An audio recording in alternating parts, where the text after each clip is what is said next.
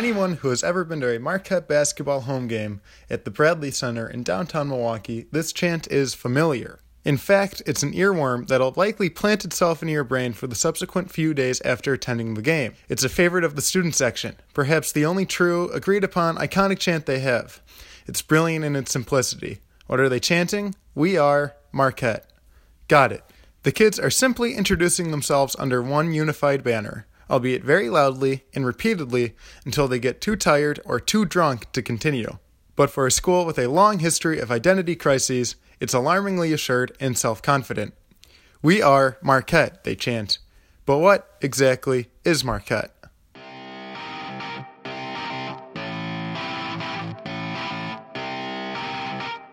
Welcome to Golden Disaster, a new five part podcast series looking back at how and why Marquette University retired the Warriors nickname and assumed the moniker of Golden Eagles.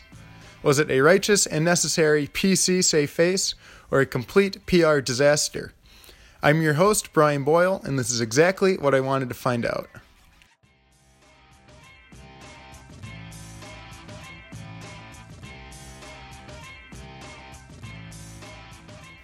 In its 137 year existence, Marquette University has held no fewer than a half dozen nicknames, officially sanctioned or otherwise. By the mid 50s, school administrators officially adopted the Warriors moniker, with the nickname being an ode to Native American tribes. By the 70s, thanks in large part to Al McGuire's historic run as head coach of the men's basketball team, the name Warriors became synonymous with Marquette. A decade and a half and a couple questionably cartoonish Native American mascots and logos later, the name was unceremoniously dropped. In 1993, under the leadership of University President Reverend Albert DiUlio, Marquette renamed themselves the Golden Eagles. Students, alumni, and fans alike were shocked. And when the initial surprise wore off, anger began to settle in. You know, again, 1993, at the time they made the decision, it really came out of nowhere. That's Mark Kaposcius, a Marquette Law School alum and current municipal judge in the village of Greendale, just outside Milwaukee. He's remained one of the university's most outspoken critics surrounding the name switching antics. Well, if you saw that article that you know was republished by Professor McAdams. Hold on. Professor McAdams? As in Professor John McAdams? As anyone who's kept tabs on Marquette University the past couple years would know, McAdams is a former political science professor who entered into legal battle with the university surrounding a free speech versus PC controversy. In the grand culture wars of the late 2010s, McAdams has firmly planted himself along the front lines of the quote unquote conservative pro free speech army.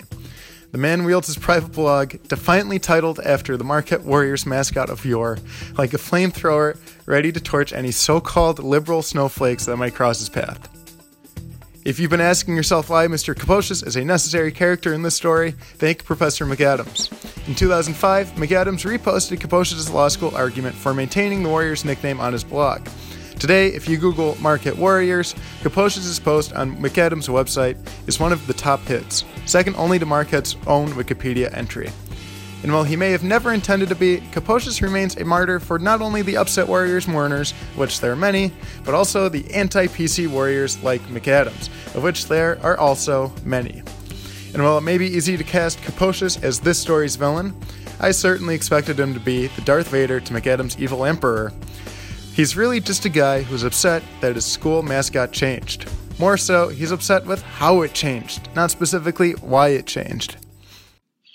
Well, if you saw that article that you know was republished by Professor McAdams, mm-hmm. which which appeared in, a, like a law school uh, kind of a forum, like a debate we had, um, you know, it, it's it's really a pretty complicated issue, but the, uh, it really was sprung upon the students and alumni, and people were taken aback by it. And on top of that, the decision at the time of Father DiUlio was unilateral. In other words, it was this this decision was made, and that's the end of it.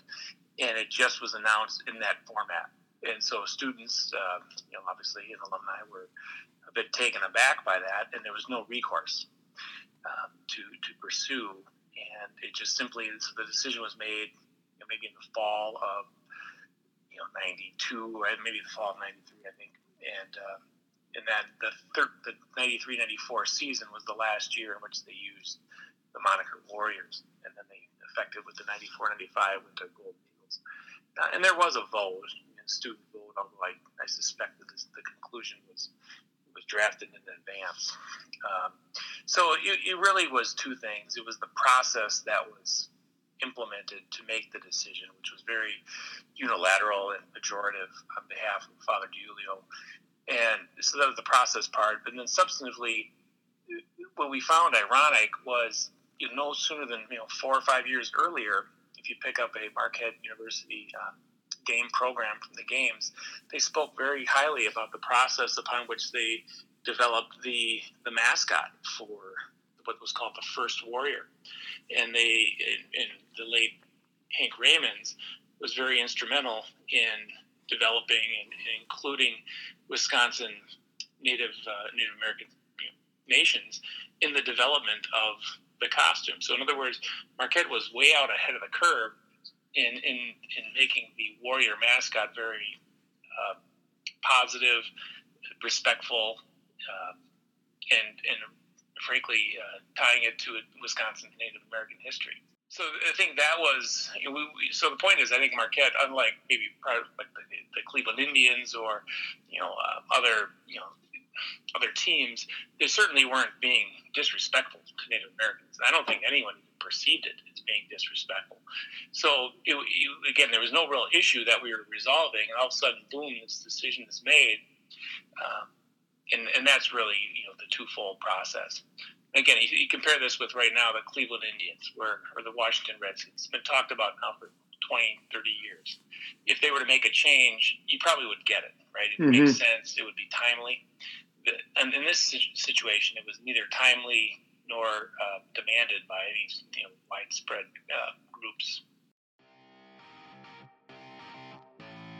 Herein lies the story of the Marquette Warriors. The heroes probably had the right intentions, but bungled the messaging and the rollout. The villains, for the most part, simply wished for status quo, and thought the nickname could be reworked to distance itself from what probably was a questionable or problematic depiction of the Native American community.